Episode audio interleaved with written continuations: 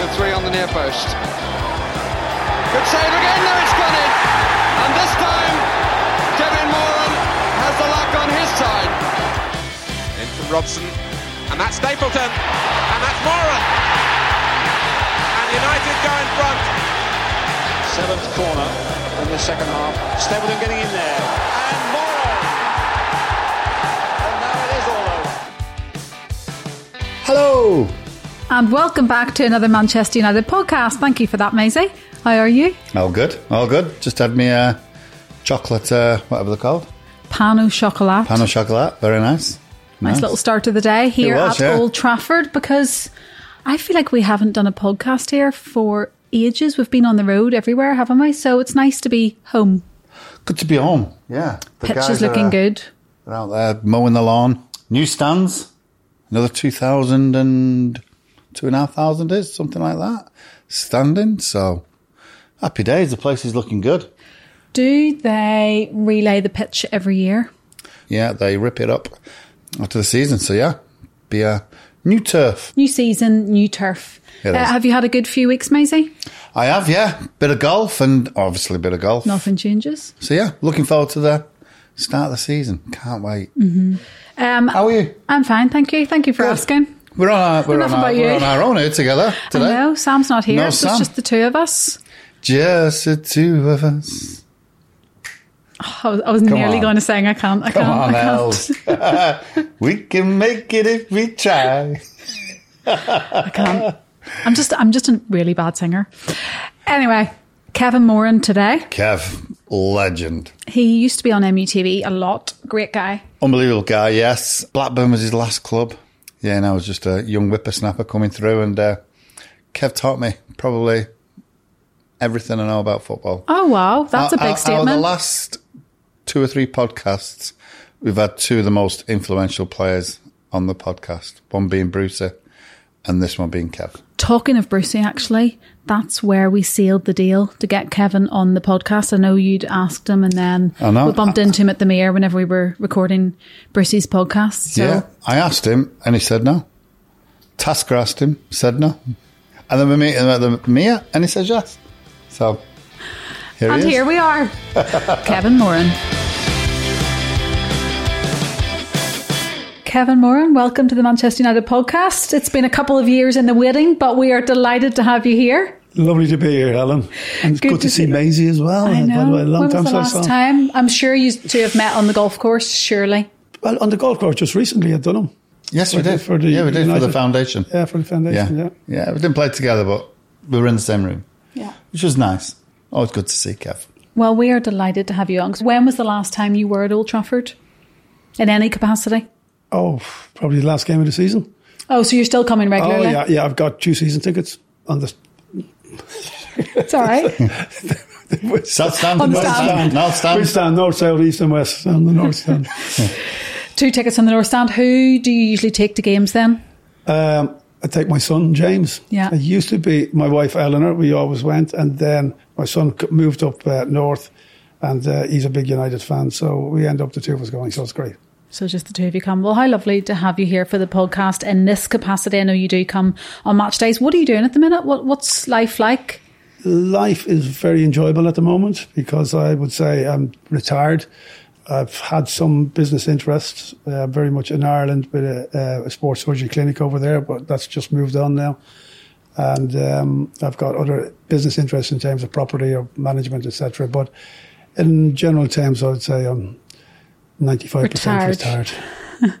So that involves a lot of golf, looking after grandchildren. Is that the kind of thing you're doing? That is very true. I've got three gorgeous grandchildren that live near me and one down in London, which is lovely ah, to go ah. pop down to and see as well. So very fortunate to have four. And as you say, playing a bit of golf, but mainly, you know, my wife and I, we like to go away and a few holidays here and there. So we get the opportunity to do that every now and then. well, exactly. You're just right. Such a hard life, isn't it? Such a Liz? hard life. I know you've got a life, really Kev. hard life too, Maisie, don't you? That's centre house for you. this is what I love about players who've played for Manchester United. Even though if you've not played together, I know there's a slight crossover, everybody knows each other. It's like a Manchester United family. It's such a cliche, but it's true. Maisie, what are your memories of watching Kevin play, maybe when you were younger? I think the the biggest one would be the FA Cup sending off. Um, but prior to that, obviously playing in semi-finals, watching him play, um, being stretched off, giving the thumbs up to the to the crowd, just something that you wouldn't see today. You know, you talk about tough centre halves. He's got to be in the top one, I would say.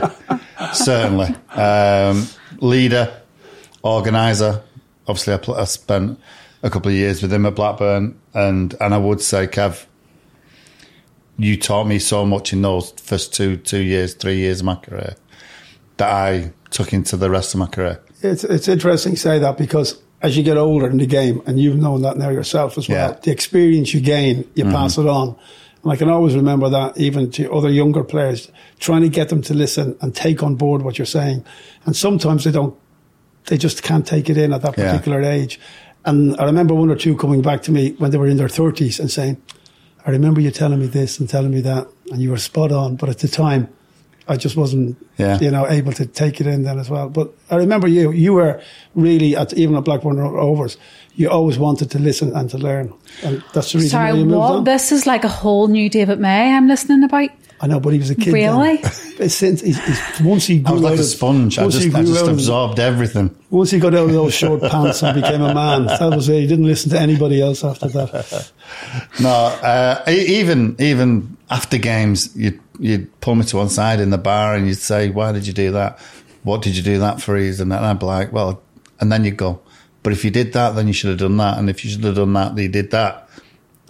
Unbelievable, unbelievable. I mean, you're learning from the best. So, but yeah, and and having spoken to Shazy over the last five, six, seven, eight years as you said, I was coming towards the end of my career at United. I would give that same information to Shazy and to Wes, Yeah. and the pair of them say the same thing. Same, yeah. It's amazing. Well, well, when I came to United, I had a similar situation. You know, at that time, then there was Gordon McQueen, God rest him, passed away there recently, Yeah. and of course Martin Buchan. So I had two great guys to learn from in the centre back position.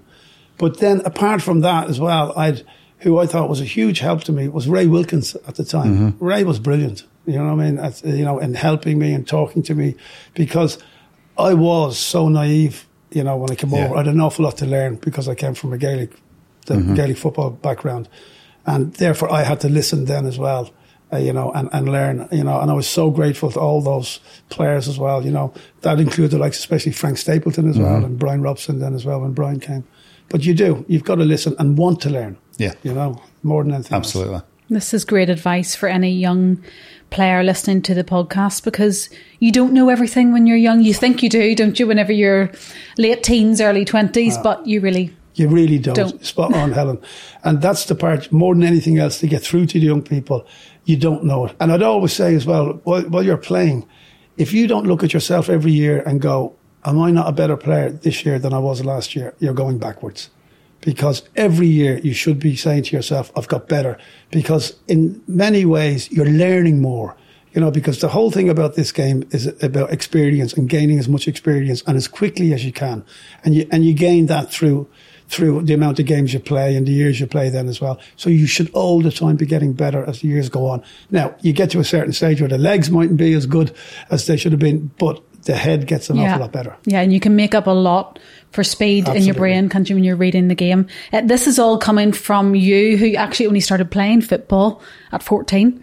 That's correct. That's Yes, crazy. I was- I was- Obviously, Yes, you had a lot um, of sporting experience before that, but to actually only start playing football at 14 Yeah. blows my mind a little bit. Yeah, I started playing football on the. You always played on the streets and in the park, Yeah. that sort of thing, but never at a, an organised level. And I joined a team called Rangers from Bushy Park in Dublin, and they were a really good team. You know what I mean? And uh, so I learned an awful lot in there to be playing with such good players, and you know we we won a few leagues and that sort of situation. But I must admit, yeah, I was a bit late coming on on board then, but.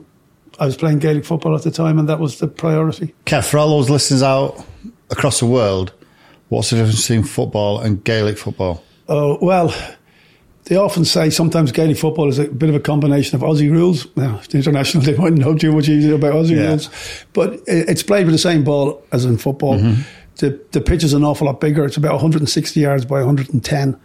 Um, it's uh, it's a rectangular uh, size pitch, and it's 15 aside, and everybody can catch the ball. All right, so therefore you can catch it and kick it, and you can solo the ball. You can't just run with it. To define how you tackle is a little bit obscure because you know you'd have to see the game to, to Yeah, know yeah, how yeah. to stop people doing it. But so that's generally um, 15 aside. And scoring. Scoring, there's a, a goal is three points, and over the bar is um, one point. So they, they actually look like rugby, goals. correct? Yeah, they yeah, look yeah. like rugby goals. And what was life like growing up for you? I know you were one of eight, is that right? Yeah, one of eight. Typical Irish family. exactly. Yeah, five brothers and two sisters at the time. So, what was life growing up? You just found that you, you were allowed to get on with your own life yourself. You know what I mean? My mother and father, they worked very hard. Um, I was 13 when my father passed away. So my mother was the was awesome. Yeah. She was an awesome woman who brought us all up then as well. And she had a business to run then as well. So, you know, you hadn't got time to, you know, to be looking for attention or anything like that. But you were left to have, we had what kids probably don't have these days, and it's called freedom.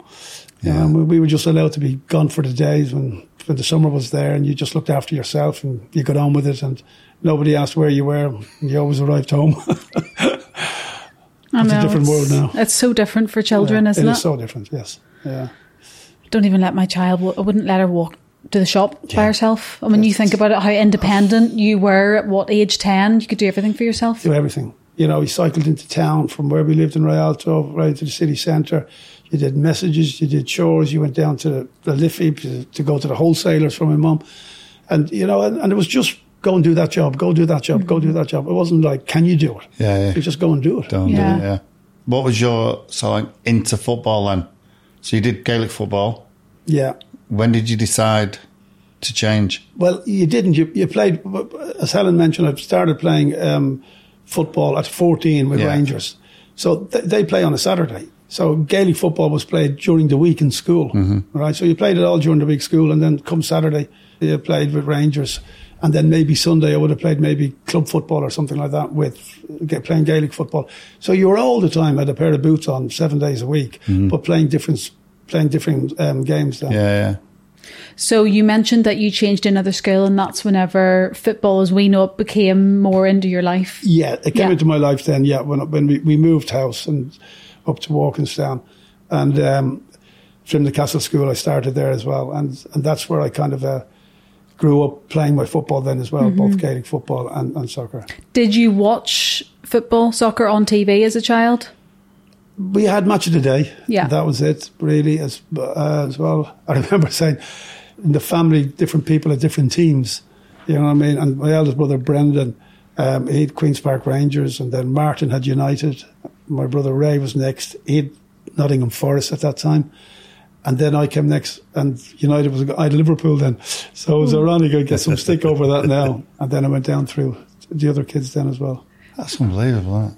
But it wasn't like a massive thing in your family. You would all sit around watching No. games. Maybe you'd watch the FA Cup final on TV because Yeah, that's obviously was a just about spectacle. watched that, but no, it, it wasn't a massive thing at all. You know, I'd sooner I'd sooner play the game than, than watch the game then, even back then. Mm-hmm. An interesting scene at, at Drimnagh Castle when I was doing my leaving cert, which is the equivalent of the A levels. Who sat beside me in, in class was a fellow called Gerry Ryan. We were in the same class, same school. We played football together. We played for Rangers team together as well. And that was in 1973, right? Who would have thought that 10 years later, almost to the year, to the month from us, you know, sitting in that class doing our A levels or the equivalent of that, we would have played against each other in an FA Cup final. He played for Brighton Wow. and he played, he came on and played in, in the, um, the replay. He came on then in that particular game. I just thought it was amazing. isn't it? 10 years on, 73 were sitting beside each other in class in Dublin. Yeah. And somebody to say 10 years later, You two you're going to play playing. against each other. And you both probably final. had played Gaelic football for like Oh, yeah, we four- 14 Gaelic. years before that, and there you oh, are Oh, in yeah, the FA Cup final. We were, all, we were all playing Gaelic football then as well. Wow, that's absolutely incredible. So tell us about the actual journey to. I know we're obviously skipping out some stuff here, but when you got the call from Manchester United, got the interest, and then we'll come back to the Gaelic because it all gets quite confusing. You were basically playing two professional sports at one time. well, one's not Well, professional, one's but not professional, yeah. yeah. But it, it's ironic when I was concentrating on one, the other jumped into place, right? So if, if I think back at it, at the time, I'll go back to 1975 when I, I went to America with a friend of mine, and I played Gaelic football over there just to get to help to get a job for both of us then as well over in New York. So as a result of that, that got my interest going in Gaelic football again because I hadn't been playing it. Because now I'd left school, so you don't not playing it for the school, and now I'm at college UCD, okay, and therefore as a result of that, I'm still playing soccer most of the time because I've played with Rangers Yeah. in the final year, and then I went to Bohemians. So I'm just concentrating on, on soccer then as well. Yeah. And then I thought, "Ah, do you know, what? I'd like to play Gaelic football again. So then I came back and I started playing Gaelic football. And while I was playing Gaelic football, within a few months, Dublin came knocking on the door, the Dublin team, and asked me would I come down and play in a trial game for them down in Kerry. And that was in by February in 78. Right? Now, I'm still finishing my la- final year in college Yeah. Where you were studying. where I was studying a Bachelor of Commerce degree. Okay. Okay. And in that final year, I'm playing for UCD, the, the soccer team. So that's where my concentration is, mainly on the soccer. And then all of a sudden, I get this opportunity to play. So then I started playing with the Gaelic football, and they asked me to come into the panel then as well. So you think about it, this is February 78. Mm-hmm. So February 78, two months later, I play in the National League final for Dublin, which we win. Then the championship starts, which starts in the summer in Ireland. And I go on that particular year and win an All Ireland medal in 76. So I've come into that team just then, right? Now my concentration is more on the Gaelic football. Yeah. Yeah. And I've parked The football. the football Yeah. aside. I'm playing Gaelic football. So it goes into the next season, which heading into 76, 77 season. Once again, Dublin do really well. We get to the National League final. We don't win that, but we get to the All Ireland final again, right? And we win the All Ireland final. So that's two All Irelands in a row I've won. So I'm playing the Gaelic football. And then I decided, do you know what? I've got time now to play for Pegasus, which is the postgraduate team from UCD. And I can play with them, you know, the odd game here and there. So while I'm playing with them, Billy Behan, the chief scout, comes along and says, Kevin, I like what I've seen. Would you come over and try to United? And I went, first of all, I said, no, because I've said I'm playing the Gaelic football with Dublin. We're going for our second All Ireland final. You know what I mean? So there's my concentration. But come back to me maybe later. So he did come back later. And he said to me, okay, will you come over? And I said, okay, I will. For how long? And he said, say two week trial. I said, I can't. I can't do two weeks. I said, three days. I said, three days max. You know? And he goes, okay, leave it with me. I'll sort that out. And I came over here. I'll always remember, I came over on a Monday, trained Monday, Tuesday, Wednesday. There was a match that evening on the Wednesday, and I was back Thursday morning Uh, in Dublin because I thought nothing would happen. So the whole idea was to come over, have So a you- look at the whole was you played in the Resi then on the Wednesday? No, there wasn't a resi game. No. There, there was just practice games Right, okay. at, at the cliff, Yeah. that sort of thing then as well. But what's interesting here is I came over as a fullback, not as a centre back. Right. So obviously then I wasn't expecting, no, on the way back to the hotel, Dave Sexton was giving me a a lift back to, I'll always remember it as well, the Cresta Court Yeah, in yeah. Altrincham. I, I live just down the road from it now. It was amazing.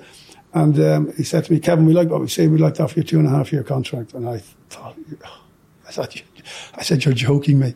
And he went, no, is there a problem? I said, well, I wasn't expecting this. Do you mind if I take a little bit of time to think about it? And he said, sure. How long?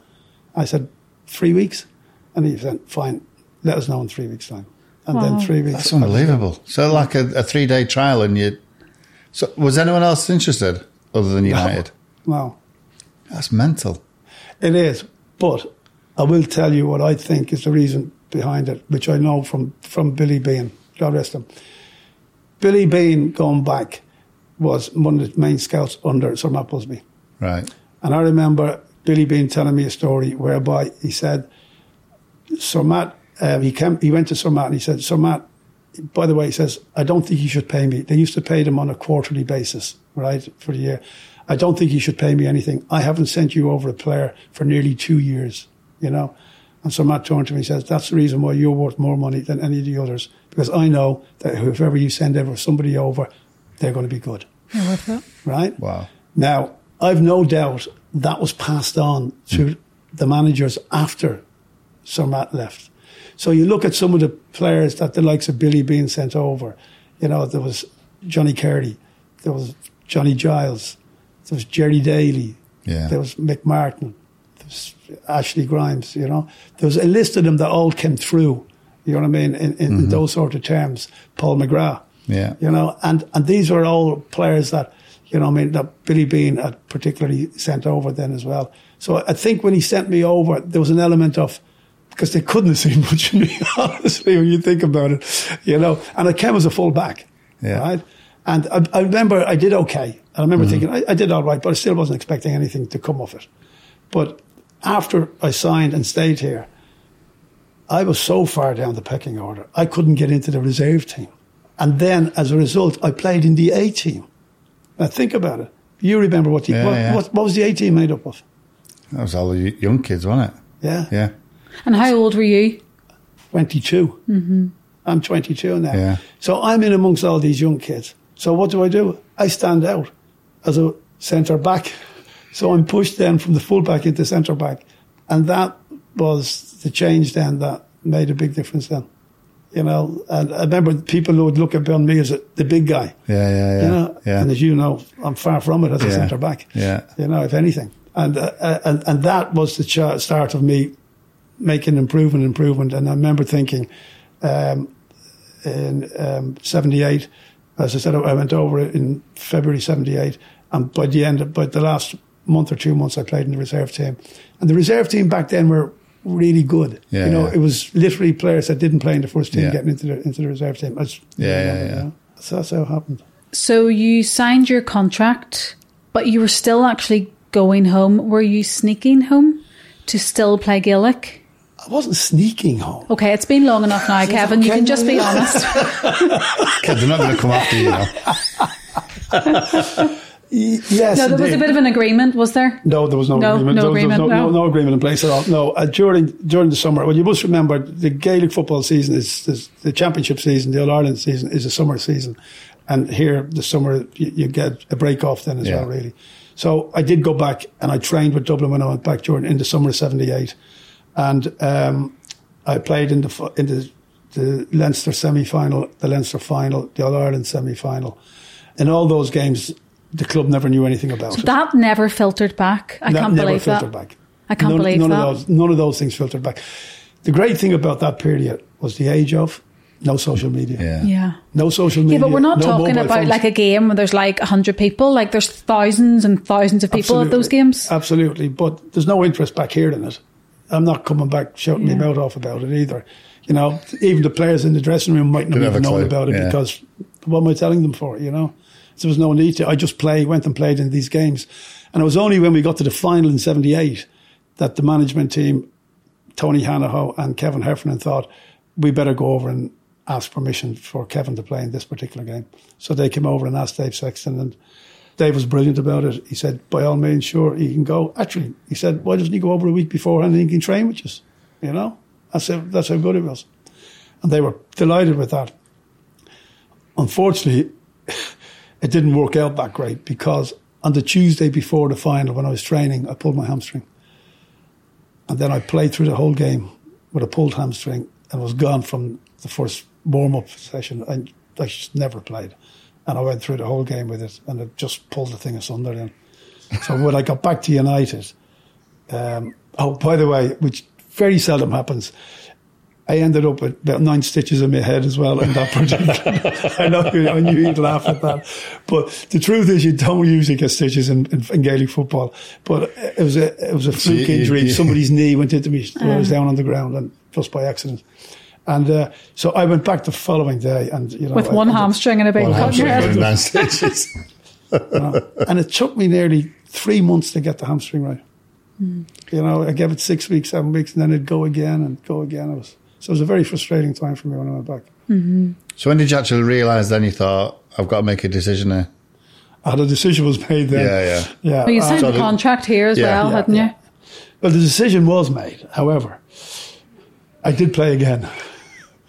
And at this stage now, I've already played with the first team. And you still went back to play. And I still went back and played. I made my debut in April 79. And then I played then in. Uh, Did you get paid playing Gaelic? No. No. Gaelic football. And still is an amateur sport. Amateur still, yeah. Yeah.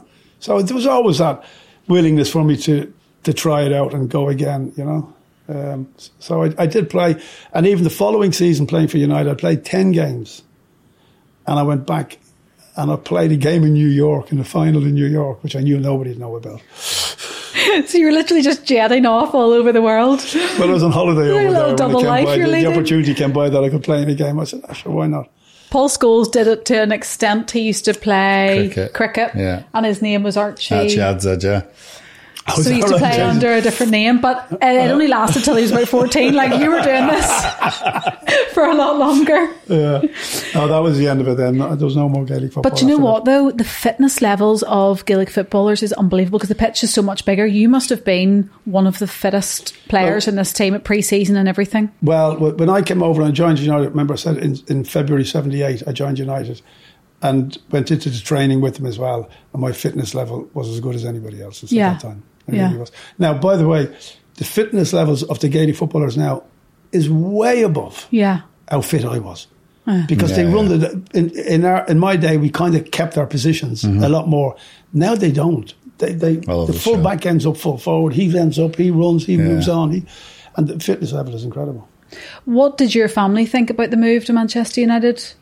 Your mother, because I know your da- father Yeah. sadly passed away by this stage, but They they were all delighted, you know, Yeah. as you would be. They all wished you well, you know. Yeah.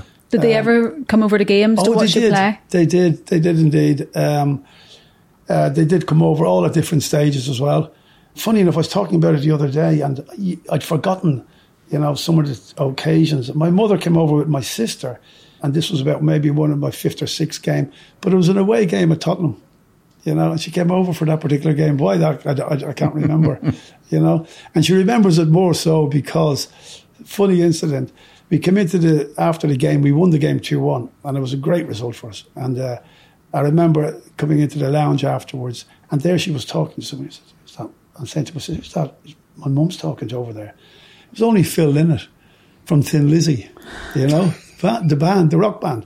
And the reason being was Phil Lynott lived in Drimnagh, which is where the shop was in Drimnagh then as well. So naturally, the two of them were bantering away about and about this and that and all the rest of it. And, there, and I always remember my mother passed the comment about, God, did you see the trousers from? They were green. Oh, what lovely, Lovely, memories, lovely though. memories, yeah. yeah. Uh, so your family used to come over here to Old Trafford as well. They'd come over, yeah. Uh, on the odd occasions, I look back and I'd say to them now, when you look how big the game is and everything, you'd go, you didn't come over that much, did you? You know? Yeah. and, and sometimes when you're playing, you think, oh, well, we can go over next week. He's playing next Yeah, week. yeah, He's playing next week. and maybe you put it off a little bit now Yeah. more than as well. But no, they did come over often, yeah. Did you settle well in Manchester initially? Yes, yes. I came over to Manchester. I was in Diggs at first, Ellesmere Road, Chorlton. And who was in the Digs then was Ashley Grimes and Dave McCreery was in there at the time. Then Dave moved out soon. And then Scott McGarvey came in and two young lads were in there then as well. And then eventually I moved out. Mm-hmm. That would, have, Reluctant that to- would have phased you though, coming over to, to Manchester. Obviously, you're an international jet setter about Yeah. now, aren't you? Well, I wouldn't quite put it that way. No, it wouldn't. What made it a lot easier for me was the fact I was coming over at nearly 22 years of age. Yeah, I know. You know what I mean? Like, you, you look at it now, and, I, and it was tough enough at times because you Yeah, didn't yeah. like leaving home as well and your friends and family. So you realise then just how tough it is for young kids coming kids, over yeah. at 15, 16 or whatever. Yeah, That, you know, so it is young, hard, isn't it? You know? What was Dave Sexton like with you? He was brilliant. He was absolutely brilliant. He knew I had an awful lot to learn. You know, I, I talk about that, call it naivety, talk, call it just a lot to catch up on as well.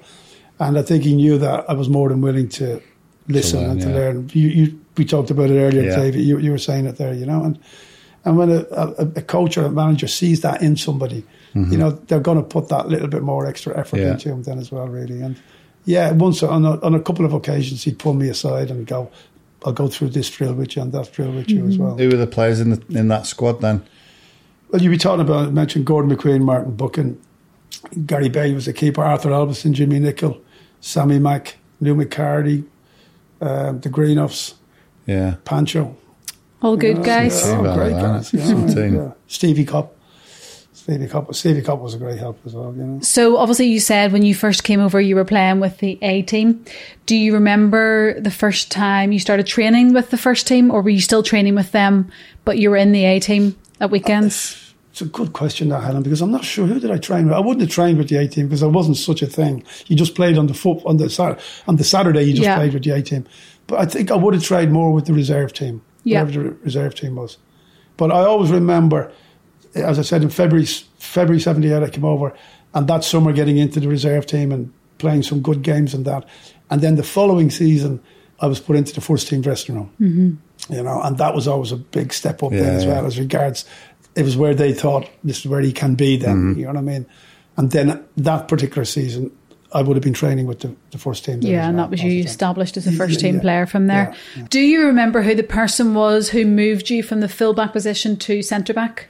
Yeah, I think looking back on that now, it might have been Jack Crompton. Jack was the um, reserve team coach at the time, and once again was a huge influence on my career then as well. Because as I said, I was just starting off, and I think it might have been his decision that to move me from a fullback into the centre back position. He knew Did you exactly did you find that daunting, Kev? Because obviously you're not the you're not the Gordon McQueen size. Obviously, football was a lot more physical then. Well, because of the fact it was the A team, I, Yeah. I, be- I looked. Yeah. I was looked and upon as being a big player, yeah. head and shoulders uh, Yeah. bigger than the others. And then I got used to the position. Then, and then when I stepped up to play in the reserve team, obviously then you're playing against you know first team players Mm-hmm. Yeah, and young players coming through then as well.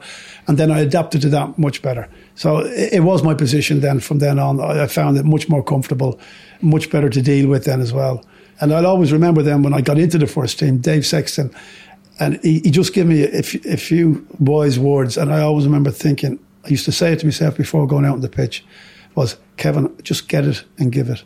Yeah. And I used to say that to myself, just get it and give it, get it, win it, get it and give it. You know, and if you do that as a centre back, as you know, Yeah. Becomes easy because you've got, especially when you're playing for Manchester United, you're surrounded by great players in front of mm-hmm. you. You know, better players than you. So the one thing you don't do is try to do something that you're not capable of. Yeah. But so win the ball, get it, and give it to somebody. But you, I'm talking about the height as well. Obviously, we've got Lisandro Martinez now. Yes. All the stick he got when he first joined United, being five foot nine, five foot ten, he can't play the game. Did you ever come across that problem where you thought, you know, you're playing against big, tough centre forwards? Obviously, it's a little bit different now in the Premier League, but yeah. back then, Back then, um, did you look at it as a challenge and thought, because obviously, it, uh, it was a challenge. It, it was a challenge, and I, I used to have a, a different way of dealing with it. So for a kick out, I'd hold my position. uh-huh. So I would attack a ball by going backwards to it. So I judge it. So therefore, hold the the fly of position it, and then yeah. get the flight of it, and then move back. So therefore, this, even though the centre forward would have been bigger than me, Mm-hmm. he can't get to it then as well. So I wouldn't be. I wouldn't run onto it because he'd had adv- advantage then above me.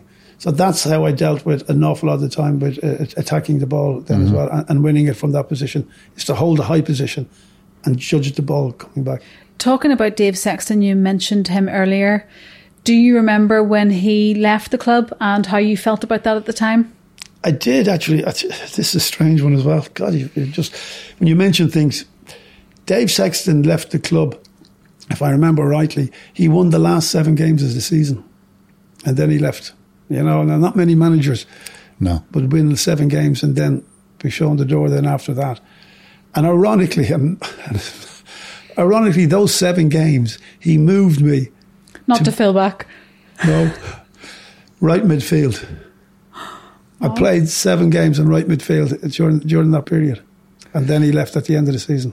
And You you just spoke He's won about- every game. You just spoke about two minutes ago about being that player that just pass it and give it, receive it, pass it and give it. And next minute, That's what he did in right right midfield. That's what I did in midfield too, but win it, pass it, and Yeah. give it. You know what I mean? You know, from that point of view. Yeah, it's it's funny because I've you know, I never think about this. It's funny you just bring back the memories now of it, and I just think I'd nearly love to go back and get one or two and see see what it was like. yeah, yeah, yeah. You yeah. almost think, God, whoa, you know, how did, how did he play? What was he like? But we had an incredible run then. What was it like when Big Ron came in? Huge difference, or Yeah, it was a big difference. Immediately, there was a kind of a, a sense of, God, who's going to be around? Who's staying? Who's going? Because Ron had made a statement saying, I'm not too sure there's going to be a half a dozen players here from the same thing. And, and I was linked then with leaving. Right. I remember um, Dave Sexton left and went to Coventry City, and he came in to buy Mike Duxbury and myself.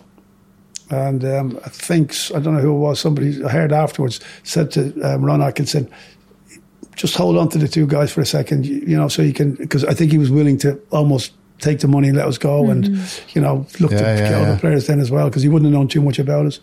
And then in the end, both Mike and myself stayed on a lot longer than maybe expected. Mm-hmm. What was what was the difference between Big Ron and Dave?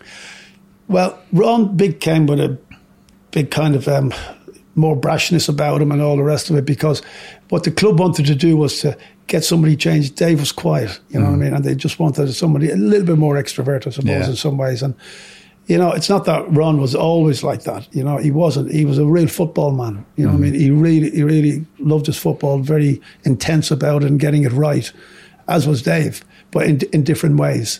So I think that's what the club wanted then as well.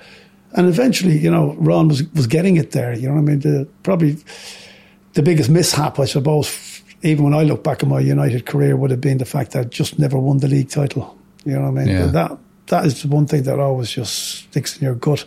You know, at that particular time, that that never came through, and it nearly did after. In I think it was eighty five. We started with 10, 10 on the straight- bounce, wasn't ten it? on Yeah. the bounce. You know, and we should have done it then. But you did win two FA Cup finals. Not bad, is it? well, We he, did. he, he only We won one and a half, to We be did. fair, like, 'cause he, he was off in one of them. One and three quarters.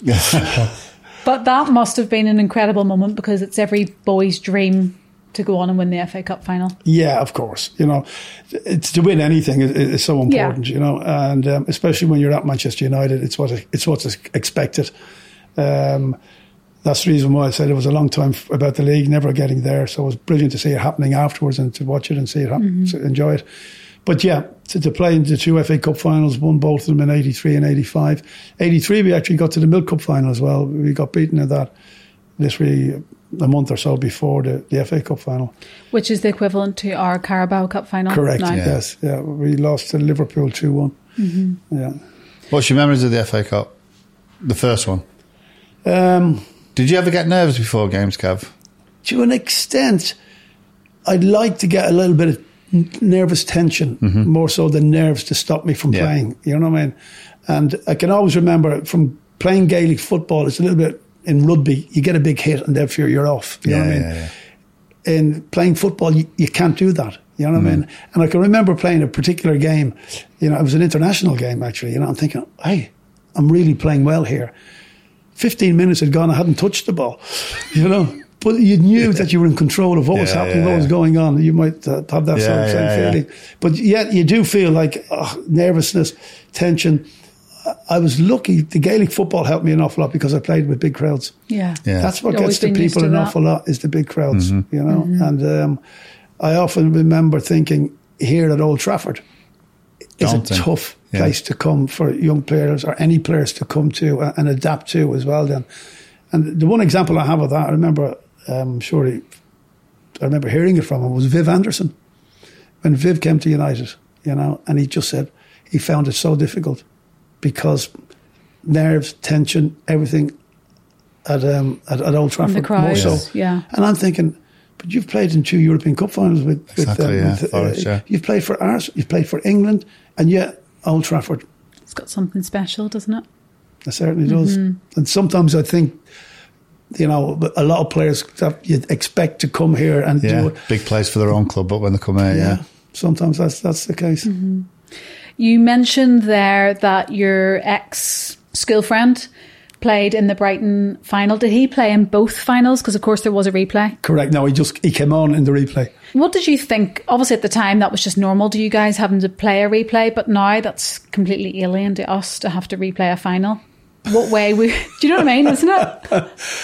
You say that it's so true. That's alien. I, I look back and there was a. I think there was a great stat. I think it was Frank Stapleton in eighty when he came to United. But before that, when he was with Arsenal, he played seventy-one games for Arsenal because back then It was replay. there was yeah. replay after replay. They got to the uh, European Cup Winners' Cup final. They'd replay after replay in the FA Cups, and they'd like three or four replays in semi-finals and everything like that. So they were playing game after game after game after Yeah. game, and he played something unbelievable, like seventy-one games. Wow. Would you ever like to see? I mean, I'm pretty sure that's not going to come back to football, but would you ever like to see it? What the replays? Yeah. No, I, I think I think it's the right decision to do now. Like, surely Move- you only move- get move that game buzz, yeah, for the first one. That's just so strange. sure. Yeah, I, I, I do think, but I think even now for for um, supporters as well, you know, they don't want to see another repeat and another repeat and Yeah. another repeat. You know, there, there, there is nice to have The that amount sort of of money as well finality. it costs as well. Yeah, the amount of money it costs as well, up and down to Wembley. Correct. Yeah. You know, you know, Bad if you're enough now. that, you know. So you're going about the. So you won the first one. Replay. Yeah. Replay was four 0 against Brighton. it's not often you get a chance to enjoy a game because your concentration is so Yeah, much yeah. on the game and it's tight. But I can always remember Brighton 3 0 at half time in the replay. And I remember thinking, second half, get the next goal, got to get the next goal. And we did. Arnold Mühren scored a penalty, 4 0. Now, for the first time in a, in a massive game, Wembley, you're looking around the stadium, you're taking it all in, mm-hmm. you know, whereas before you can never do that No. You know, and it's a, it was a great feeling. I can remember, you know, just that buzz of being able Mm-hmm. to just go, yes, I'm here, four 0 we've won, twenty minutes to go. You know, what I mean? Yeah. it's, you just just don't get that sort of feeling. Maysie mentioned it earlier. 1985, two years later, you see yourself in another FA Cup final. Yeah, big game against Everton. They just won Cup Winners' Cup. They'd won the league, Cup Winners' Cup. They're going for the treble. And um, obviously, we want to stop them. You know, we've always fancied ourselves, no matter who we're against, you know, on a one to one basis. But I can always remember it being a, a kind of like a really dour game. Like, there was hardly any chances in the game. It was tight. It was no quarter given. And um, unfortunately, you know, I'd like to take credit for the fact I brought the game to life. Maysie, you, That's cer- very honest of you, By Kev. coming, coming off. you certainly remember that game well, Maysie. What was, what was your thoughts when, obviously, you was the first ever? I mean, you're making history, obviously. Not that you wanted to make history that way. But did you actually think you would have got sent off? No, I never did. Honestly, I didn't even think it was a foul um, at the time, and um, it was only afterwards looking at it, I said, "Ooh, that looks, ooh, that doesn't look great," you know. But I no, there was no intent on my No, on my behalf, no. absolutely none. My foot is on the ground. I'm going for the ball. I thought I got, I thought I got a nick on it even. So when, he turned around, I couldn't believe the red card. When he pulled me back, I said, "I'm thinking he's going to give me a yellow. I can't believe that." And then he pulled out a red, and uh, genuinely, No, no, I saw red. yeah, yeah, yeah. You know, and uh, uh, you can see my reactions Robbo and to it. Frank, Robbo come in yeah. and Frank come in and Yeah. everything. And, and I, all I kept saying is, "What are you sending me off for? What have I done?" You know, and Because you were so he- high up as well. He was only 10 yards into the Yeah, it was yeah, into your own half sort Yeah, of thing. yeah, and yeah. years gone by, that wouldn't have even probably been a yellow. Yeah, yeah. I think most people would say every day of the week it's a yellow, but it's never a red. You know, and in those days, as you said, you were you, you didn't get sent off. No. And to make it a cup final then as well. You were the first player to be sent off in an FA Cup final. At the time, nobody was telling me that. I only found out that afterwards. We're not going to dwell on that though. Chris Smalling got sent was- off in a yeah. FA Cup final as well, so Yeah. don't worry. But yeah, it was funny. So much was made about it. But I can always remember, you know, at the end, and um, Big Ron pulls me over. He says, "Oh, by the way, I've just been told you you can't receive your medal, but you go up those steps. You deserve to go up those steps anyway." You know. So I went up the steps, and sure enough, as I went up, the guy goes there, and I'm going. No, I've told I can't take the medal, so he just put it put it back again. You actually said that? yeah. Oh, He was I'd- giving it I'd to have me. took it, you would have took it. I'd I know. took it all day. You would have took everybody's medal. I know you. So you were not eligible to get a medal because you'd been sent off. Yes, Ron just told me that. Now, who made that decision? You'd That love to can't know. be a rule now. Still, no, surely it's not, not. real- No, it's not real now. No, because at the end, but at the time, who who would have come around Well, and, and pulled Ron to the side and said, "Oh, by the way, It's unique as well. It's the first one ever. First to be time ever. It's never happened yeah. before. Did you get one after? Well, it was so funny afterwards. Was I knew Fred Eyre very well Yeah. from Manchester and, and and the Manchester scene and everything, and obviously a big City fan. And he was up at the very back of the stand, and he decided after everybody had gone, he said, "You know, I'm going to come down, have a look, see what the view is like from you know the Royal Box area then or whatever from that." And he comes You're down not and gonna goes, say- "Lo and behold, there's the medal." No. the medal was left there. So he actually picks up the medal and brings it and brings it to the authorities or whoever it was and gives it, passes it over to them. The following day, I always felt sorry. We had a bit of banter about this, Norman and myself. And Norman I said, he scored a wonder goal. Absolutely wonder goal. He goes, I've scored a wonder goal at Wembley. And the following day, it's all about you being sent off. And then it was all about not only being sent off, will he get his medal? So in, in the end, they, they must have had some whatever meeting they had Did, about it. did somebody actually present it to you, or No. Fred just like slyly shoved it in your pocket? Or No, no, he gave it to the authorities. And I remember um, at the start of the following season, I still hadn't got it. So there was talk about me being presented with the medal on the pitch by Sir Matt, you know, which I thought would have been a nice gesture. lovely, yeah. But for some reason, the FA didn't want that to happen or they ruled it out against it. So I was just. You were really there punished, There- weren't you? There you are, there's your medal. So I just got the medal. Uh, you just mentioned Sir Matt there, so it's a nice time to bring him up. Did you have a lot of dealings with him in the training ground? Because I know he used to come down and watch training and that kind of thing. And what a privilege when you look back at Yes. an incredible moment that must have been for you guys. Yeah, it was. It was to see Sir Matt around and take an interest in you as well. You know, I'll never forget one of the first times I met Sir Matt was in the Four Seasons. Remember the Four Seasons on the Hale roundabout? And I was there with Eleanor, my wife, to be later Yeah. on. But it was the one the first night I took her out, and um, I remember Sir Matt was over there with another party, and I'm sitting there with Eleanor, and uh, I said, "Oh God, John, look, who's over there, Sir Matt Busby," and she goes, "Who?" because she wasn't No. into football then at all, really, you know. And I'm going, Sir Matt Busby, and I'm explaining Sir Matt Busby. And the next thing, um, he kind of like waved over. And I turned my back thinking, who's he waving to? And I realised behind me was a wall. You know what I mean? So it was obviously me because I didn't even think he would have known me then. And not only that, he came over and said hello and said to me, how are you doing? Introduced him to Eleanor and said, how are you getting on at the club and all the rest of it. Magnificent. What a man. What a gentleman. Fantastic. And that's exactly the way Sir Alex Ferguson would have acted in front of his players. Of course, he came in uh, to the club when you were here. What was your first impressions? And do you remember the time when there was talk about him coming in? Yes, I remember this time when when he was coming. I think Gordon Strachan had just come down. Ron had signed him from from Aberdeen. yeah, You know, I remember Gordon saying when Alex Ferguson was coming, he said, "Oh, I can't believe it." He says. I got away from Aberdeen to get away from him, and now what's going to happen? He says, "I won't last long here," and unfortunately, that was the case yeah, for him. for him. We actually did a podcast with him a few months ago. Some great stories to tell us. Yeah, he? he's, he's he was a great guy, funny man as well. Yeah. What was your reaction as a group of players? The first training session, for example, was it a bit of a shock to the system? There's always going to be apprehension, even when Ron Atkinson comes, a new manager comes, everybody's apprehensive as regards what's going to happen to them, what's going to happen to the team. The exact same came with Sir Alex when he came. There was a sense of, wow, how's it going to be set up? But the one thing that came through with him and Archie Knox was their intensity of uh, and, their, and their work rate and their wanting to really achieve. You know, you could you could get that sense of purpose about them then as well. Really, um, that was very very much to the to the front. Um, but it, it wasn't easy, as you well know. It, it took a, a lot longer than people would have would have thought at that particular time, and there was a lot of changes that, that he made.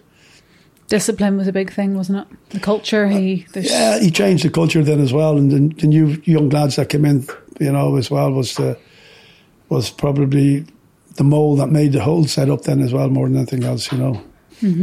What was the um obviously Ellen just touched on the gaffer coming in. There was a drinking culture. You was part of that.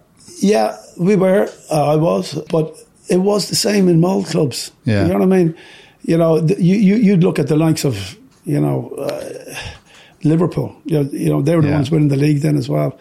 You know, and you played alongside uh, with, with Ireland, the Ronnie Whelans, the Ray Houghtons, Mm-hmm. Steve Stauntons, and all those guys. They were doing the exact same. Yeah. you know what I mean. They really were, and so it's it's not. You have a it's not so much a culture. The culture isn't there now because it's a different game altogether with the foreign players coming in and all the rest of it. But I can remember you go back and you know teams that were successful, they all made sure they all went out on a, on a Wednesday night, Yeah. and they all had a party and a drink then as well. It was about camaraderie and getting the groups together, that sort of thing. It's all about drinking at the right time. Now, if you're drinking at the wrong time, uh, that is a That problem. I love that that's your mantra. it's all about drinking at the right time. As in a couple of days before, you don't, certainly don't do it the day before or 48 hours before. There were so many incredibly talented players at that time. For you, who was the best player that you played with at Manchester United? But there's one that always stands out to me. He's Robbo? the best. Robbo. Brian Robson would be. And then right beside Robbo would be Paul McGrath. You know, th- th- those two especially.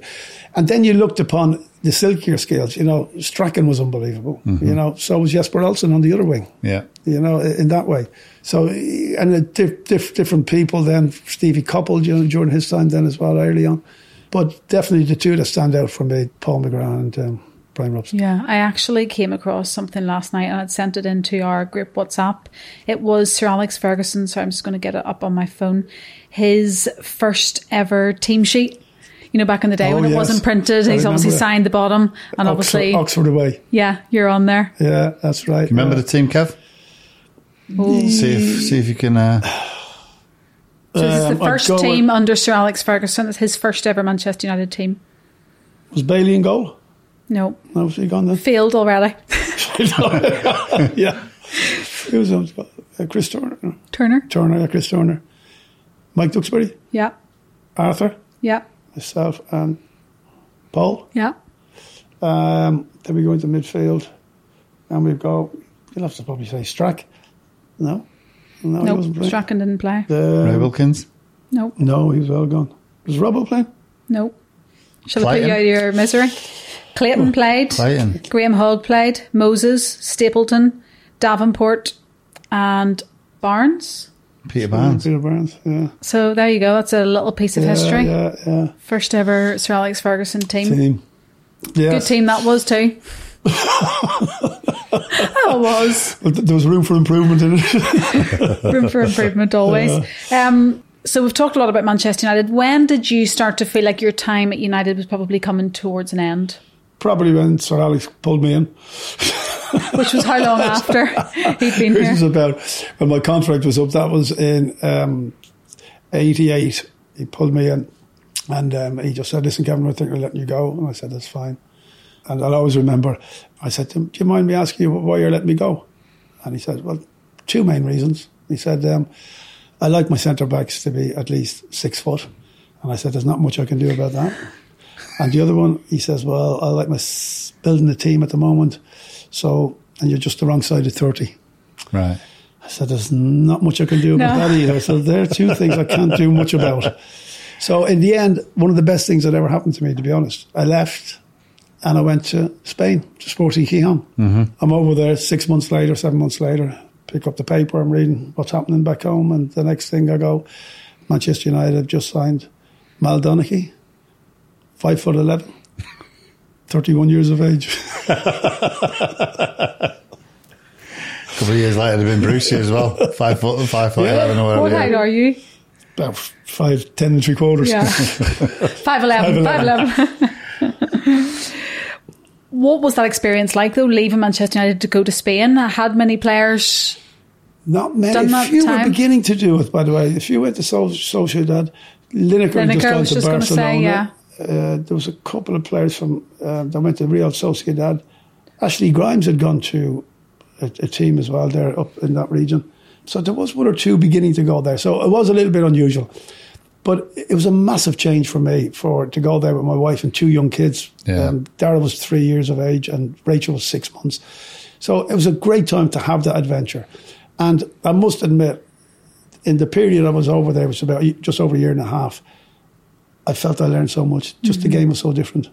Yeah. You know, the the game what you played at Old Trafford at the time, which people loved and enjoyed, it was like hundred mile an hour football, Yeah, as we all say. It was about you put a ball down the channels.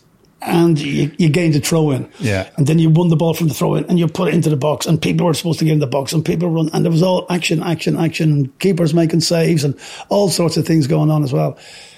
Whereas now you get the ball, and I feel sorry sometimes for the players because any pass astray, you hear the crowd going, "Ooh, Yeah, yeah, yeah. crikey!" They'd be doing that for the whole ninety minutes in, in our day because that's that's what you did. Yeah. you know, the balls were put into space, people run Yeah. onto it, and all the rest. It was a different game now as well. So now the game is much more controlled and etc. But sometimes it works, and you can see some brilliant games, and other times you get a little bit.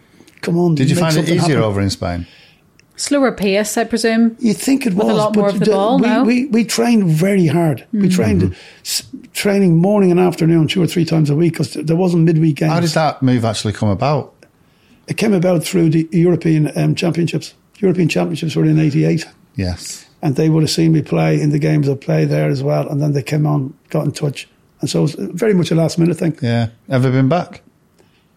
Yes, Yeah. went back once. That was all. Yeah, there's another place quite close to it called Oviedo. You might have heard Ah, of it. yeah, yeah. They were they, they were quite close. So just over a year there. And did you have intentions to want to come back? Yeah, I did want to come back because that was 88, 89. We're heading into nearly 90 now. Now Nearly we're the get- Premier League, yeah. Yeah, we, well, it wasn't so much that, that I was thinking about. Cup. But it was the World Cup was coming up in 90. And obviously, I'm in, I'm in the team. I played all the games. But you want to be more or less very much at the forefront in Jack's mind as regards what's Yeah. happening, what's going on. Jack Charlton as the manager. And um, it was ironic because I, I then come to come back after being over there a year and a half. And I have four big teams in for me. Sheffield Wednesday, where Big Ron was, Mm-hmm. Newcastle United, West Brom, and Blackburn Blackburn. Rovers. And before I went there, there was only one club interested in me, and that was Stoke City at the time. That I had a genuine offer for before yeah. the Spanish club came in. So it's amazing when you think about it. You know, you're younger, year and a half to younger as well, just going from United, and Yeah. there's not at the time. It's all about, as we know, football works right time, right place, or whatever. Yeah. So in the end, coming back, I decided to go for Blackburn Rovers. Why was That that? I- that- because the manager at the time was a guy called Don Mackay. Yeah. And um, Don went out of his way to come and see me. And I just thought I was very impressed with that. You know, he came over to see me in Spain, really wanted me to sign. He said there was a lot of things happening at the club coming on board. He couldn't say too much about it, but Jack Walker was going to come into, Yeah. onto the scene. You know, and I liked what he was talking about, where he was going, etc. And um, I decided that made sense. Frank was there as well. I knew Yeah. Frank Stapleton was there Yeah. and I could still come back, be, have my same house or Yeah, place yeah, in yeah. Manchester and commute from there. So it made sense. And of course, you mentioned playing for Ireland and you wanted to keep your fitness levels up, keep all Correct. that. Yeah. Those must have been incredible experiences for you, your family, well, the whole of the country as well. Yeah, it, it was. It, Would it that was- have topped your career? It certainly did. It's as I said to you before. From the football point of view, yes, it nearly would. It would have to, definitely would. You're you know. representing your own people, You're aren't you? representing your own country as well. You don't get any bigger than the World Cup, and not only that, uh, where we went in the World Cup. You know, we went Yeah. just that bit further than what would have been expected. Got to the quarterfinal, playing Italy and Rome. You know, and getting there through the, the game before, uh, beating Romania in the in the penalty shootout. You know, everything was just incredible. You know, and the buzz back home was amazing. You know what I mean? Uh, so yeah, th- that that was the highlight really.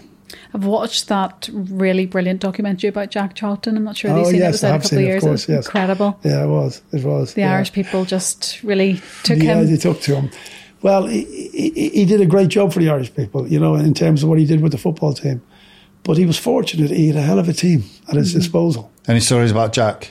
There was one that, that in, I think, was in the it was in the World Cup qualifier for ninety. I think Jack. Uh, we were playing two games away. We were playing Latvia and Lithuania, and um, we go over there, and he says, "Oh, by the way, I came to see them play," and he pulls out literally the back of a cigarette pack. He says, "I forgot my notes," and uh, so I've written down a couple of things here at the time. He said they mightn't be the best because the, the glasses I realised were my reading glasses, you know. So unfortunately, I'll, I'll do my best here. so he goes through and he goes, "Well, this is the team, and um, this fella here, Marius, is a playmaker. He wants to do that, uh, you know." And one of the fellas says, Jack, but we're playing Lithuania. He plays for Latvia. Yeah, but we're playing them next week anyway. So what I'm telling you now, you can apply that to what happens then. So we all go, okay, that'll do us, Jack. That's fine. Brilliant. Improv- oh, improvised. Brilliant. So you had the Euros of 1988, World Cup in 1990, and then in 1994, you went to the World Cup again. You were 38. Yeah. I was 30. I gone to the World Cup in 94. How were the legs back then? Were you The, still uh, feeling? It was just about getting on the plane more than anything. I remember Ronnie feeling myself. Um, we were kind of like, geez, I wonder will we make it. And we went, we played a game against Holland away. It was one of these, um, a friendly before going, um, maybe a few months before Jack had picked the, the squad to go. And I remember we beat them 1 0 or something like that. And Ronnie and I, we did well. So I remember the feeling of, go, Okay. You're on we're the in. plane. Yeah. We're, in. We're, we're, we're on that plane, you know, we were going away, you know, because we so wanted to be part of the, the group because there was such crack Yeah. among the Irish lads uh, going. They'll all say about it. Even, even going back to days when you'd be playing, you could be playing Cyprus away in a friendly. Now, everybody will run a million miles from that. Oh no. We would run a million miles to get there because the crack we enjoyed among ourselves, even Yeah. players with, you know, injuries on a Saturday playing for their club would say to the manager, "Oh, well, I'm fine. Yeah, I'm fine. Yeah. It's okay. It's okay. I can make it, you know. And we, we just enjoyed each other's camaraderie so, so much, you know. And I suppose when you get to 38 as well, like when you're young in your early 20s, you don't appreciate winning things the same as when you're older at the end of your Yes. career, do you? So It's- it's those true. moments are, and you know it's coming to an end, and you Yeah. knew this was going to be the last, the last stint, the last quota as well. And in some ways, would you believe it? I, I went over there in training, and Jack wasn't sure who his centre backs were going to be. He knew it was going to be Paul was going to be one, who was going to play alongside mm-hmm. Paul. I would have been in with a chance, but literally two or three days into training over there, I pulled my hamstring, so that ruled me out. And in, in some ways, I think I might have. Who was been, you playing for then, Kev? What? Which wh- Club.